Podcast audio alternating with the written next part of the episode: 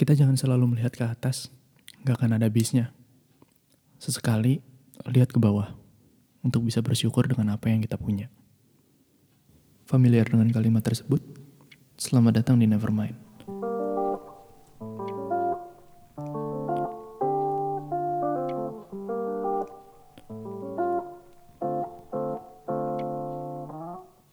Kalau kalian dengar dari opening episode ini, kalian pasti nggak asing dengan kalimat tersebut. Jangan selalu melihat ke atas, karena pasti di atas langit masih ada langit. Kalian nggak akan pernah puas dengan hal tersebut. Mungkin sesekali kalian memang harus melihat ke bawah untuk dapat bersyukur tentang apa yang sebenarnya kalian udah punya sekarang. Di satu sisi, kalian pasti pernah merasa kesulitan akan sesuatu, mau itu dalam pekerjaan, pendidikan, keluarga, atau mungkin percintaan. Kalian pasti pernah ada di satu titik di mana kalian ngerasa, kok gue begini banget ya? Atau kenapa hal yang gue hadapin tuh berat banget? Tapi kadang di kondisi-kondisi kayak gitu, kita cenderung untuk melihat ke atas bahwa di luar sana banyak orang-orang yang lebih beruntung dan tidak sesial kita kita menyesali sebuah keadaan yang mungkin ternyata sebetulnya kita tidak berusaha untuk memperbaiki keadaan tersebut. Mungkin kalau ternyata kita berusaha untuk memperbaiki keadaan tersebut, keadaan ini bisa berubah. Dan mungkin dengan kita melihat ke bawah, mungkin kita bisa mensyukuri keadaan kita yang sekarang. Gue ada contoh cerita sebenarnya. Cerita ini berasal dari temen gue. Waktu itu dia sempat cerita terkait dengan bagaimana dia bekerja di sebuah perusahaan dengan sebuah posisi yang gak sejalan dengan pendidikan yang udah dia tempuh.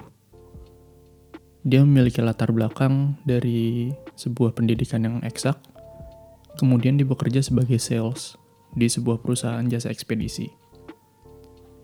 Dia disuruh jualan, disuruh cari klien baru untuk mengejar target perusahaan Terlebih perusahaan tempat dia kerja waktu itu adalah perusahaan startup. Kurang lebih baru berjalan sekitar 2 tahun, jadi emang masih terseok-seok banget. Dia bekerja di situ dengan susah payah untuk mengimbangi ritme kerja sebuah kantor startup yang masih mengurus sangat banyak ini itu. Jadi masih serabutan juga. Pertama, itu bukan berasal dari bidang dia. Dan kedua, dia juga bingung harus kerja di mana lagi dia pada waktu itu ngerasa kalau dia tuh sial banget. Tapi dia masih berusaha tahan di pekerjaan itu dengan mindset kayak ya udah kalau gue nggak kerja gue mau makan apa? Kalau gue tidak kerja di sini gue mau berpenghasilan apa?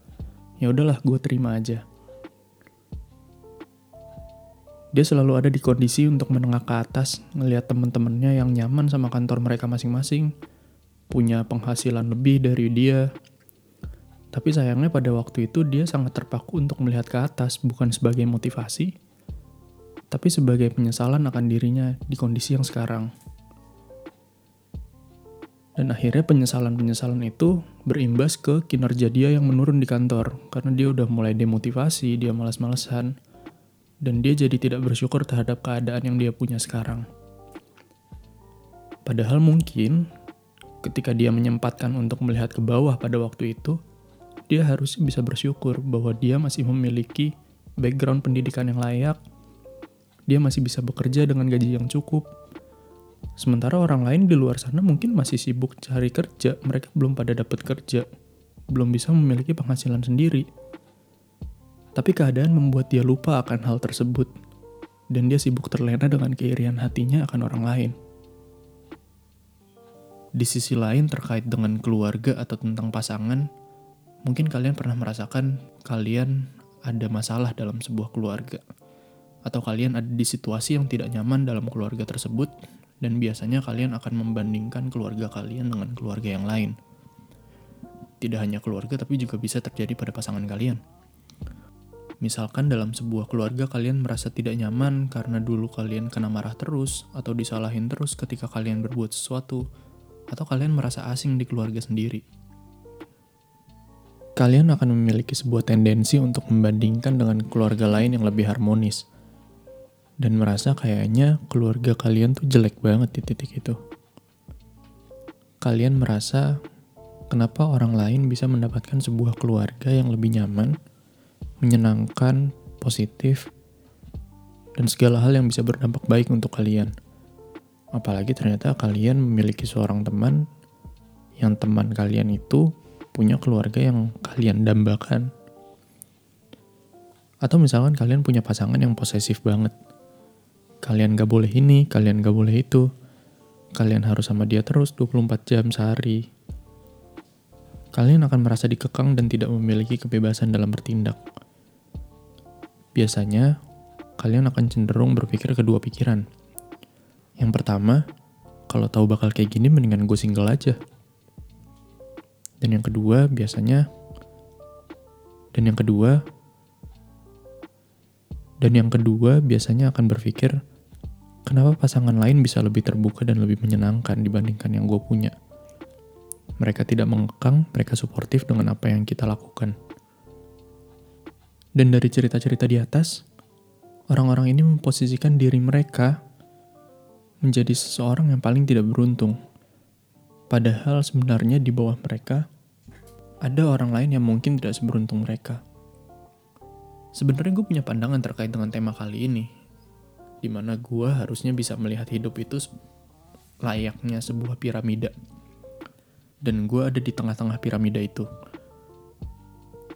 Ketika gue melihat ke atas, seakan orang di atas sana banyak yang lebih beruntung dan bernasib lebih baik dari kita. Tapi kalau kita lihat bentuk piramida, sebenarnya kan semakin ke atas semakin mengerucut, semakin sedikit.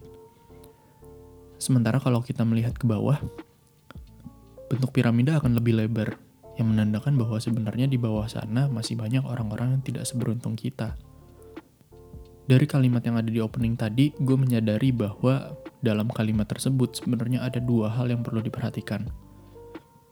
Mungkin gue ulang kalimatnya kali ya. Kita jangan selalu melihat ke atas nggak akan ada habisnya.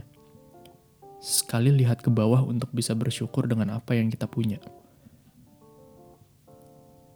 Di kalimat pertama, kita mendengar bahwa kita jangan selalu melihat ke atas.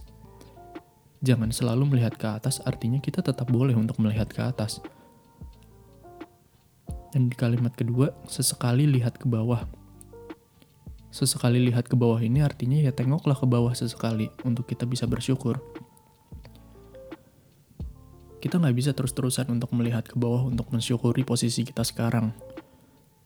Kalau kayak gitu nanti dampaknya kita jadi terlalu puas dengan apa yang udah kita punya sekarang dan tidak memberikan ruang untuk berkembang dan gak akan membawa kita ke mana-mana. Tetap sesekali kita harus bisa melihat ke atas. Dengan kita melihat ke atas, bener kita jadi punya benchmark. Kita punya sebuah target. Dan bahkan dengan melihat ke atas, kalian bisa menemukan role model kalian gue baru menyadari bahwa sebenarnya semua ini berasal dari mindset kita masing-masing. Kita bisa rubah mindset kita ketika melihat ke atas bahwa kalau orang itu bisa, harusnya gue juga bisa. Tapi tetap dalam batas-batas tertentu. Batas-batas di sini maksudnya adalah ya jangan lintas keterampilan yang didasari dengan akademik ataupun keterbatasan fisik. Misal ada orang mau jadi arsitek nih, atau kita melihat seseorang jadi arsitek Terus uh, sekarang pendidikan yang kita tempuh adalah pendidikan ekonomi misal. Ya itu menurut gue sulit ya. Dalam arti jangan berpikir bahwa ah dia bisa jadi arsitek, gue juga bisa. Oke bisa, tapi kalian harus kembali menempuh pendidikan itu dari awal lagi. Dari jenjang-jenjang yang udah mereka lalui. Dan menurut gue ada hal lain yang belum tentu kalian punya di sini seperti sense misal atau bakat kalau dari sense aja nggak punya, menurut gue pribadi, lo akan susah nyampe ke sana. Mungkin ada orang berpikir, ya ketika kita berusaha, pasti ada jalannya kok. Iya, gue percaya itu. Tapi gue pribadi masih percaya juga bahwa sebuah sense itu bukan sebuah hal yang lo bisa latih. Itu adalah sebuah gift sih menurut gue. Tapi balik lagi, ini pandangan pribadi gue kalau ada yang kontra ataupun tidak setuju, ya nggak apa-apa juga untuk dibantah. Pandangan masing-masing kan, balik lagi. Intinya adalah Kalau memang kalian punya tujuan, kejarlah. Lakuin 110% dari apa yang bisa kalian lakukan. Dan jangan pernah lupa bahwa yang namanya usaha nggak akan membohongi hasil.